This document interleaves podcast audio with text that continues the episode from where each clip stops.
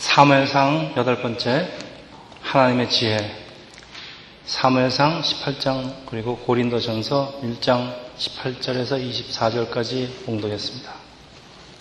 예수님 당시에 이스라엘은 로마 식민지, 식민지였기에 로마에게 세금을 바치는 것은 어쩔 수가 없는 의무입니다.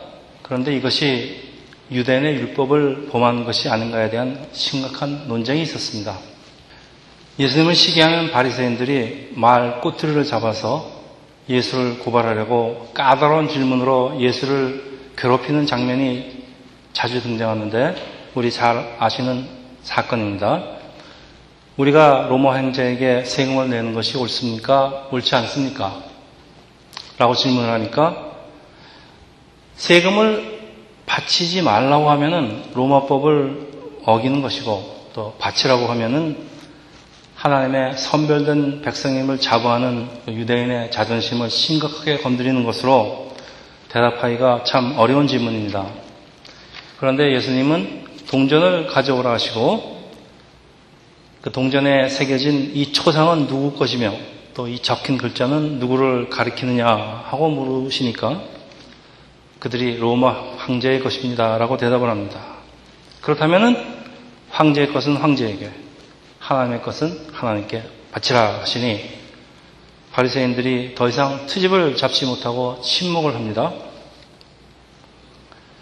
세상에 속한 물질은 세상의 주인인 로마 황제에게 바치고 하나님께 속한 것들 우리의 마음, 우리의 삶 이런 귀한 것들은 하나님께 바치라는 말씀일까 그렇게 생각을 해봤습니다. 계속되는 마태복음에 이번에는 예수께서 바리새인들에게 질문을 하는데 너희는 그리스도가 누구의 자손이라고 생각을 하느냐? 그리스도가 누구라는 질문은 예수는 그리스도라는 그 베드로의 신앙 고백이 생각나지만은 예수가 아, 그리스도가 누구의 자손이냐 하는 질문은 이런 질문에 여러분 뭐라고 대답하시겠습니까? 예수님은 누구의 자손입니까? 근데 여기 예수라고 그러지 않고 그리스도는 누구의 자손입니까? 물었습니다. 그래서 저는 이 구절을 대할 때마다 조금 혼란을 일으킵니다. 그래서 우리 이해를 돕기 위해서 우리 본문에 그리스도라고 되어 있는 그 헬라어입니다. 이건 그리스도는 이 메시아라는 히브리 원어를 사용하겠습니다. 그들이 대답을 합니다. 메시아는 다윗의 자손입니다. 장차 오실 이스라엘의 메시아는 다윗의 자손에서 나온다는 예언은 그런 예언이 있기 때문에 유대인에게는 참 쉬운 대답입니다. 예수께서 다시 질문을 하십니다. 그러면 다윗이 메시아를 주님이라고 불렀는데 어떻게 메시아가 그의 자손이 되겠느냐? 그러니까 자기의 자손을 주님이라고 부르는 사람이 어디 있느냐라는 그 허를 찌르는 질문에 아무도 대답한 사람이 없고 그날부터 예수께 이런 시비를 거는 사람은 없다고 성경은, 성경은 말씀하고 있습니다. 예수님은 하나님이시기는 해도 사람이 갖는 모든 연약함과 그 모든 제한을 갖고 태어나신 우리와 똑같은 사람입니다. 가난한 목수의 아들로 태어나서 제대로 교육을 받지 못하셨을 텐데 이런 예수님의 놀라운 지혜는 어디서 오는 것일까요? 예수께서는 출생 때부터 성령과 함께 하신 분이라는 사실에 힌트가 있습니다. 지금 우리가 살펴보고 있는 다윗은 장차 오신 메시아, 그리스도를 예표하는 사람인데 다윗은 모든 일을 지혜롭게 행하기 때문에 사람들의 인정과 사랑을 받았다고 오늘 본문은 여러 곳에서 반복하고 있습니다. 그래서 오늘 우리가 살펴볼 주제는, 주제는 지혜, 그리고 지혜의 근원입니다. 본문 18장 5절에 다윗은 사울이 보내는 곳마다 가서 지혜롭게, 지혜롭게 행하며 사울이 그를 군대의 장으로 삼았더니 온 백성이 합당히 여기고 또 사울의 신하들도 합당히 여겼더라. 여기 지혜롭게 행하다, 지혜라고 번역한 히브리 원어는 원래 사칼, 그 뜻은 wise, understand, prosper, successful. 그러니까 지혜롭다, 이해하다, 성공하다입니다. 그래서 대부분의 영어 번역은 David was successful 혹은 David was prospered인데 지혜로운 행동이 바로 성공하는 행동이라 그런 말씀입니다. 그래서 18장 30절에 다윗이 사울의 모든 신하보다 더 지혜롭게 행함에 이에 그의 이름이 심히 귀하게 되리라 라고 말씀하고 있습니다. 자, 다윗의 성공의 원인이 모든 일을 다른 사람보다 더 지혜롭게 행하기 때문인데 다윗은 집안의 그 막내 아들로 태어나서 그 아버지 양을 치는 소년에 불과한데 다윗이 언제 어떤 교육을 받아서 이 모든 일을 지혜롭게 행하는 것일까요? 지혜는 우리가 받은 세상 교육과는 큰 관련이 없는 것 같다는 사실을 발견하는데 여러분 공부 잘하고 명문 학교로 나온 사람이라고 모두가 다 지혜롭지 지혜롭게 행동하지 않는다는 것은 우리가 다 잘 아는 사실입니다. 그러면은 우리는 지혜를 어디서 배울 수 있는 것일까요? 세상에서 정의하는 지혜는 사리를 정확하게 분별하고 이치를 빨리 깨우쳐서 적절히 처리하는 어떤 정신적인 능력을 말합니다. 이런 세상 지혜는 교육과 경험을 통하여 얻어지게 보통 공부를 많이 하고 또 세상 경험이 많은 사람에게 있지만은 반드시 그런 것만은 아니라는 것이 교육을 제대로 받지 못한 사람이나 나이가 어린 사람에게도 있는 것 발견합니다. 우리 초등학교도 졸업 못하신 할머니 어떤 분 참 지혜로우신 분 계십니다.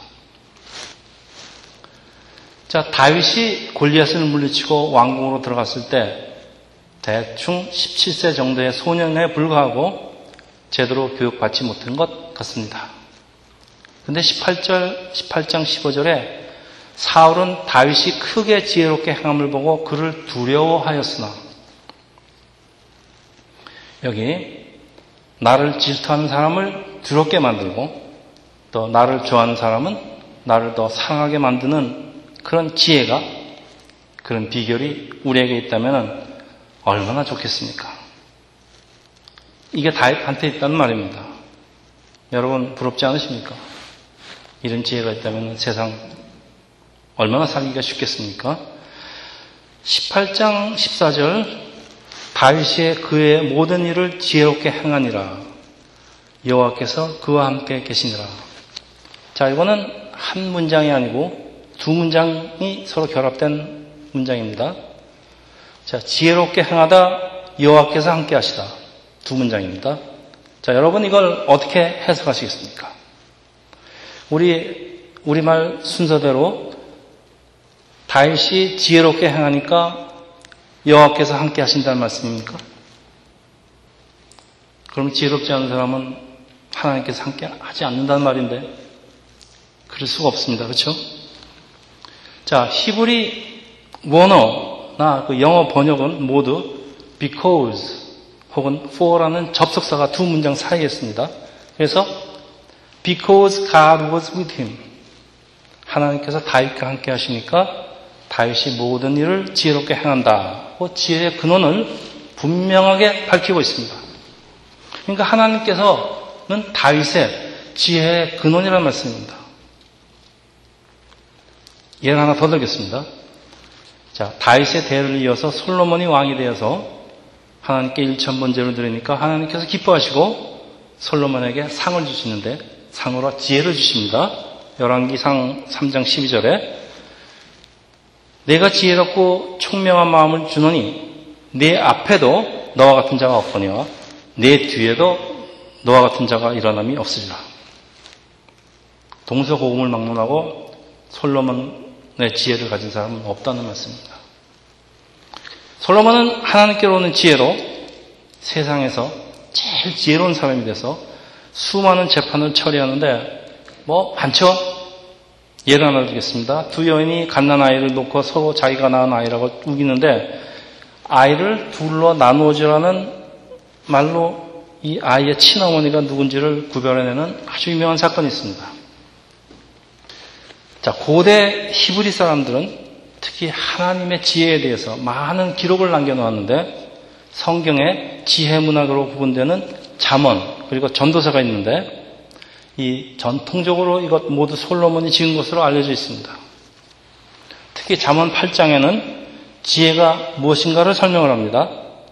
여기 시작을 나 지혜는 라고 시작하는 잠언 8장 지혜가 마치 사람인 것처럼 말씀을 하는데 12절 제가 읽겠습니다. 나 지혜는 명철로 주소를 삼으며 지식과 근신을 찾아온나니 14절 내게는 계략과 참 지식이 있으며 나는 명철이라 내게 능력이 있으므로 여기 명철은 분별력을 말합니다.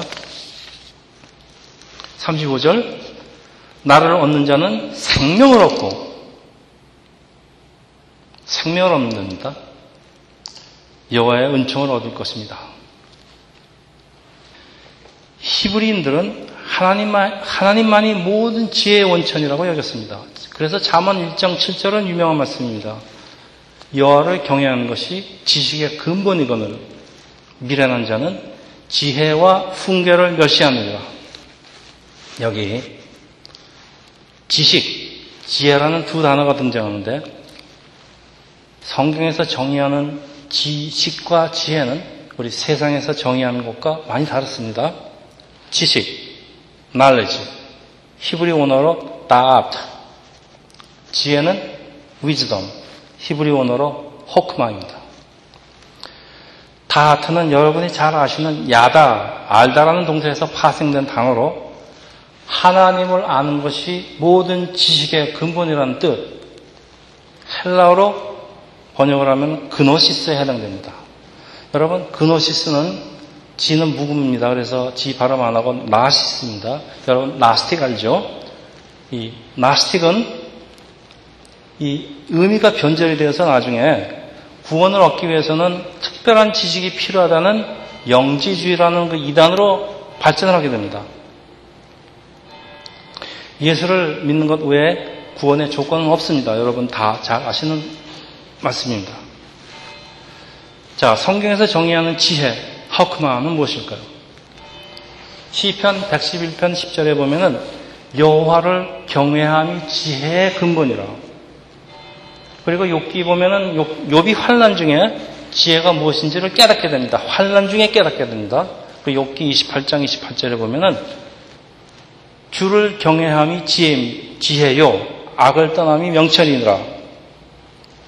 다시 말하면은 성경이 정의하는 것은 하나님을 아는 것이 모든 지식의 근본이고 하나님을 경외하는 것이 지혜의 근본이라는 것입니다. 하나님을 알고 하나님을 경외하는 것. 자, 시편 90편은 모세의 기도인데 12절 우리의 일생이 얼마나 짧은지 헤아릴 수 있게 하셔서 우리의 지혜, 지혜로운 마음을 얻게 하셔서 또 잠언 13장 10절에 충고를 듣는 사람은 지혜로운 사람이다. 하나님께서 주시는 지혜는 단순한 지식을 얻는데 그치는 것이 아니라 우리의 life skill, 우리의 삶의 기술이고, 삶의 지혜고, 우리가 성공된 삶을 살아가게 하는 능력이라 그런 말씀입니다. 자, 다윗의 경우도 그렇지만은 성경이 말씀하는 성공된 삶이라는 것은 세상에서 출세하고 돈 많이 벌어서 잘 먹고 잘 사는 거 아니라는 거 여러분 다 아실 수 있습니다. 우리 우리가 속한 사회에서 꼭 필요한 사람이 되고 이웃과 사랑을 주고받으면서 이웃에게 많이 도움이 되는 우리 성경에서 말하는 복의 근원이 되는 그런 삶을 말합니다. 잠언은 지혜가 무엇인지를 더 깊게 설명을 하는데 잠언 8장 22절입니다. 여호와께서 그 조화의 시작 곧 태초에 일하시기 전에 나를 가지셨으며 태초에 나를 가지셨으며 자, 지혜는 태초에 하나님과 함께 하신 분으로 성경이 지혜를 의인화하는 이유가 여기 있습니다. 성경이 말하는 지혜는 단순한 어떤 능력이나 기술만이 아니라 삼위일체 제2격 성자 하나님, 지혜는 인격을 가진 하나님이기 때문입니다. 신약성경도 지혜가 인격체인 하나님이라는 사실을 기록하고 있는데 여러분 잘 아시는 요한복음 1장 1절 태초에 말씀이 계시니라. 이 말씀이 하나님과 함께 계셨어. 이 말씀은 곧 하나님이시라. 2절.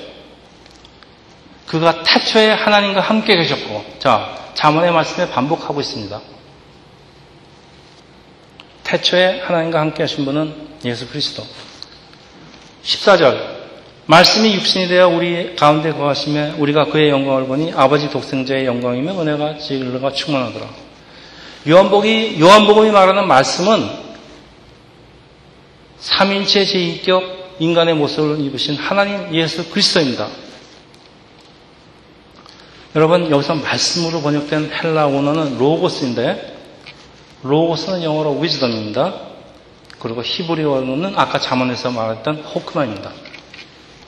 헬라 철학은 이성적으로 사물을 식별하고 내적인 사색에 의해서 논리적으로 진리를 얻어내려는 시도인데 여러분 철학 필로조피는 헬라어로 필로소피아 소피아는 여러분 잘 아시다시피 지혜입니다.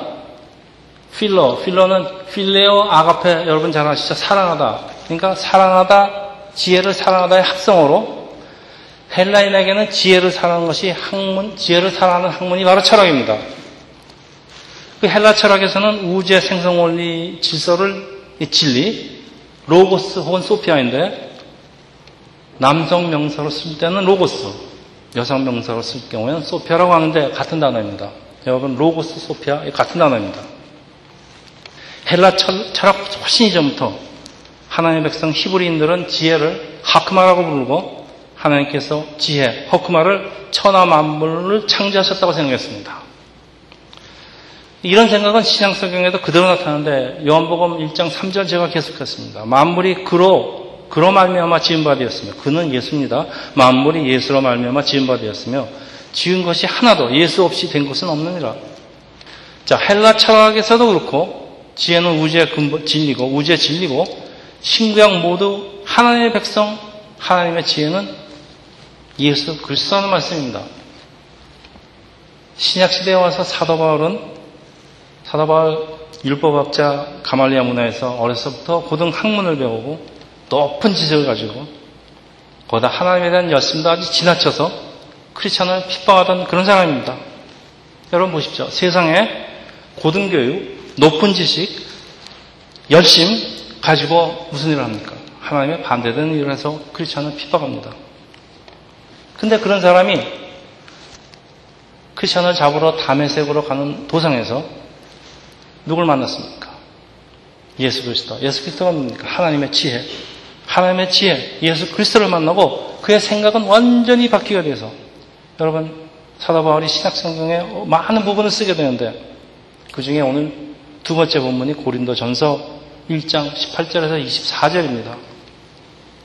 여러분 성경을 펴시고 저와 같이 성경을 읽으면서 우리 사도 바울이 말씀하시는 지혜는 어떤 것인지 구체적으로 같이 읽겠습니다. 18절 신약 성경 16페이지입니다. 우리 18절 16페이지 같이 읽겠습니다. 18절 십자가의 도가 멸망하는 자들에게는 미련한 것이요 구원을 받는 우리에게는 하나님의 능력이라. 십자가의 도 여기서 도라고 번역된 건 영어로 way입니다. cross way. 이 도는 헬라 원어로 로고스인데 로고스는 말씀. 그러니까 십자가의 도는 말씀이신 예수 그리스도를 통한 구원의 복음을 말씀하고 있습니다.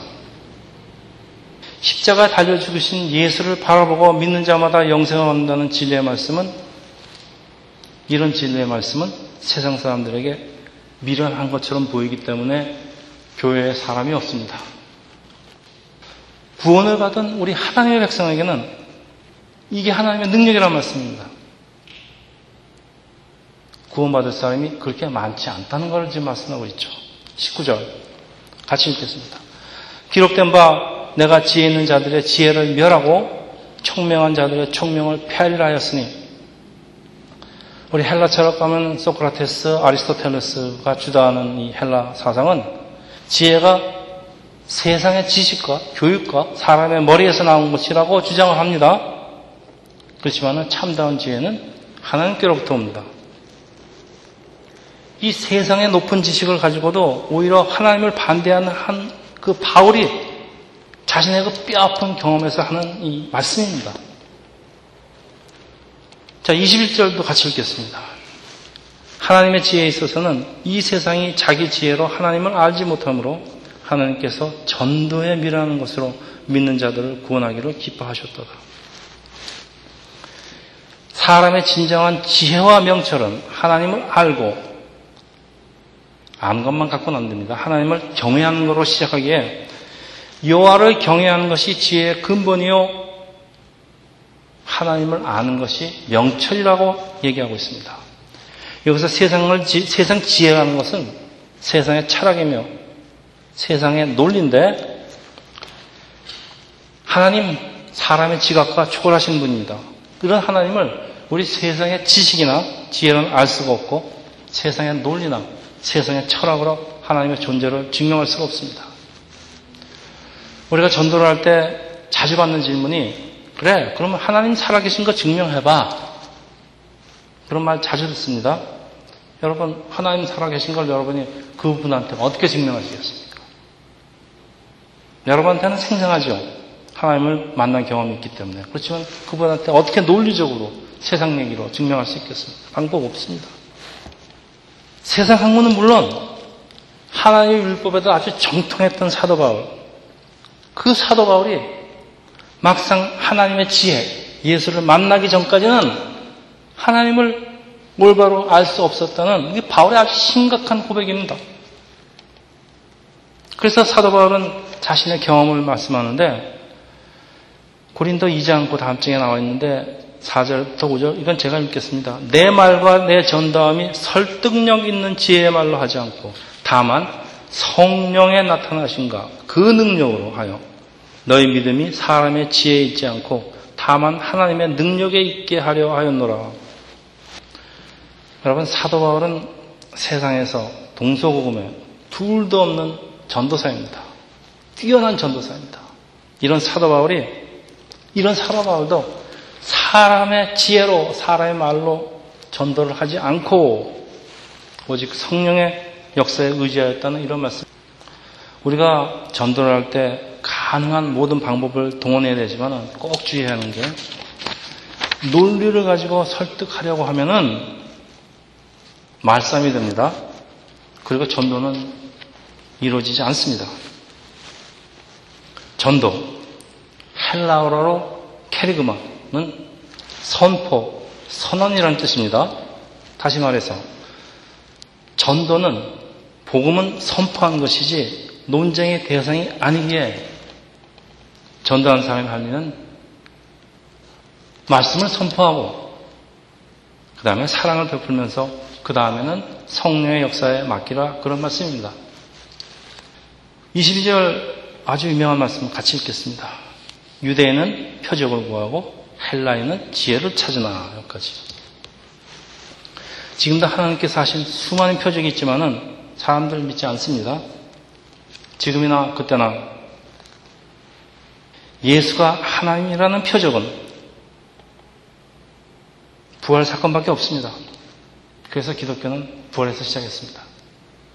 근데 사람들 머리에 이 이성적이고 합리적이라는 그 가면을 쓴 헬라 사상, 으로 가득 차서 여러분 지금도 그대로 있습니다. 모더니즘, 포스트 모더니즘, 뉴 에이지 뭐 많습니다. 이런 생각으로 꽉 차 있는 사람들이 하나님이 인간의 몸을 입고 오신다는 이 성육신 사건과 죽음에서 살아난다는 그 부활 사건을 믿겠습니까? 믿을 수 없습니다. 그래서 우리 23절 같이 읽겠습니다. 23절. 우리는 십자가에 못 박힌 그리스도를 전하니 유대인에게는 거리끼는 것이요 이방인에게는 미라는 것이로돼요. 십자가 크리스천에게는 가슴을 울리는 단어입니다. 그러나 십자가는 원래 흉악범이나 정치범의 사용을 집행하던 그 도구의 저주의 상징인데 표적을 원하는 유대인에게 십자가는 저주지, 조롱이지, 그들이 기다리고 있는 메시아의 표적이 될 수가 없습니다. 헬라인들, 여기서는 세상 사람 얘기합니다. 헬라인에게는 하나님이 십자가에 달려 죽으셨다는 것, 이거 이성으로 납득할 수 없습니다. 미라는 생각이라는 생각밖에 들지 않을 겁니다. 그러나 고린도전서 2장 6절, 7절 이거 제가 읽겠습니다. 그러나 우리가 온전한 자들 중에서는 지혜를 말하는 이는 이 세상의 지혜가 아니고 또 이 세상에서 없어질 통치자들의 지혜가 아니고 오직 은밀한 가운데 있는 하나님의 지혜를 말하는 것으로 곧 감추어졌던 것인데 감추어졌답니다. 하나님이 우리의 영광을 위해서 만세 전에 미리 정하셨답니다. 자, 사도 바울은 하나님께서 십자가의 지혜로 구원받는 백성을 위해서 만세전에 준비하시고 감추어 두신 비밀이라고 표현하는데 이런 하나님의 비밀, 십자가의 비밀을 사람의 지혜로는 알 수가 없습니다. 그래서 고린도전서 3장 18절 너희 중에 누구든지 이 세상에서 지혜가 있는 줄로 생각하거든 미련한 자가 되어라. 그래야지 지혜로운 자가 되리라. 세상에 이런 말이 어디 있습니까? 세상의 사고방식에는 세상 사고방식에 미련해지는 것이 사실 하나님 나라에서 지혜로워진다는 그런 역설의 말씀입니다. 우리는 헬라적인 사고방식에 교육을 받았습니다. 우리는 진화론 이런 교육 받았습니다. 우리 머리에는 세상의 모든 제도가 논리와 철학이 다 헬라 사상에서 나왔습니다. 우리는 세상적으로 꽉 차 있습니다. 우리가 어떻게 하나님을 알 수가 있겠습니까? 하나님의 지혜를 알 수가 있습니다. 여러분, 세상의 생각을 내려놓지 않으면 하나님의 지혜를 알 수 없다는 거 꼭 마음에 두시기 바랍니다. 그래서 오늘의 요절입니다. 24절. 오직 부르심을 받은 자들에게는 유대인이나 헬라인이나 그리스도는 하나님의 능력이며 하나님의 지혜니라. 구약시대에는 사람의 죄를 대속하기 위해서 흠없는 짐승에게 죄를 전가하고 그 피로 대신 사함을 받았지만은 여러분 근본적으로 어떻게 짐승이 사람의 죄를 대속할 수가 있겠습니까? 사람은 물론 하나님의 형상을, 형상에 따라 창조되었지만은 죄가 세상에 들어온 후 하나님의 형상을 잃어버리고 창조의 목적에 부합하는 그 흠없고 완전한 인간은 존재하지 않습니다. 사도 바울도 뭐라고 그랬습니까? 의인은 없나니 하나도 없으며. 자, 그러면 누가 우리의 죄를 대신할 수 있다는 말입니까? 사람 갖고는 안 됩니다. 사람은 할 수 없으나 하나님께는 하나님의 지혜가 있고 하나님의 방법이 있습니다. 하나님의 비밀이 있고 그것이 완전한 하나님께서 직접 사람이, 사람이 되시고 이게 성육신입니다.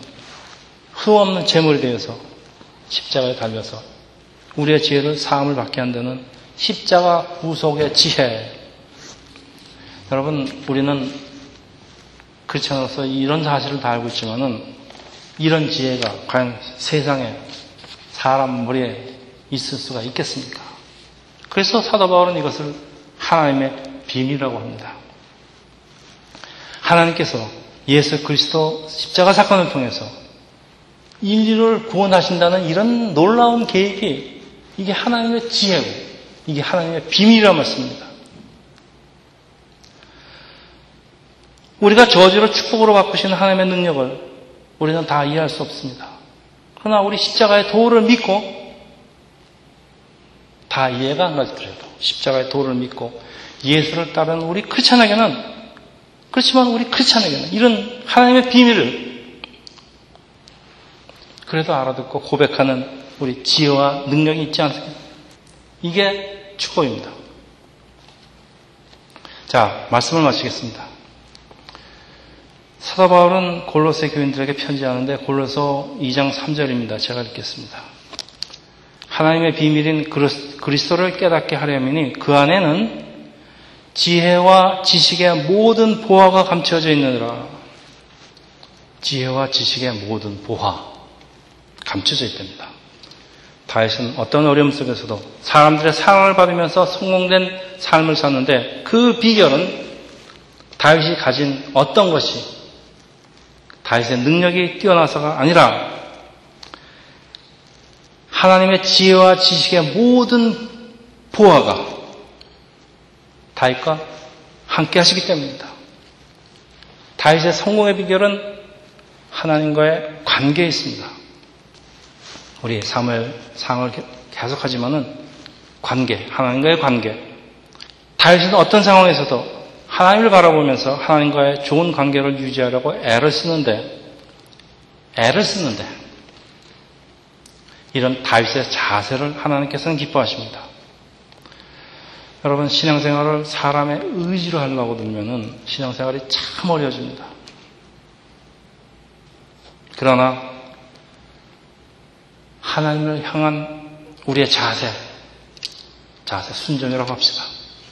우리의 신앙생활을 결정하는데, 다윗, 하나님 마음에 합한 오직 한 사람의, 단 한 사람의 사람 이 이런 자세를 가진 사람이라는 거 꼭 마음에 두시기 바랍니다. 여기 젊으신 분들은 이제 부모를 떠나서 여러분의 삶을 이제 시작을 하였습니다. 여러분, 이 험난한 세상에서, 이 험난한 세상에서 어떻게 살면서 이 세상을 헤쳐나가시려고 합니까? 여러분, 하나님을 의지하면서, 기도하면서, 어떻게 할지를 매 순간 묻는 사람에게는 하나님께서 하나님의 지혜와 함께 하시면서 우리를 깨우치고 가르치고 또 내가 무슨 일을 해야 되는지를 가르쳐 주십니다. 그래서 우리의 삶 속에서 하나님의 지혜를 구하는 것보다 더 중요한 일은 없습니다. 그리고 하나님의 지혜는 바로 예수 그리스도입니다. 기도합니다.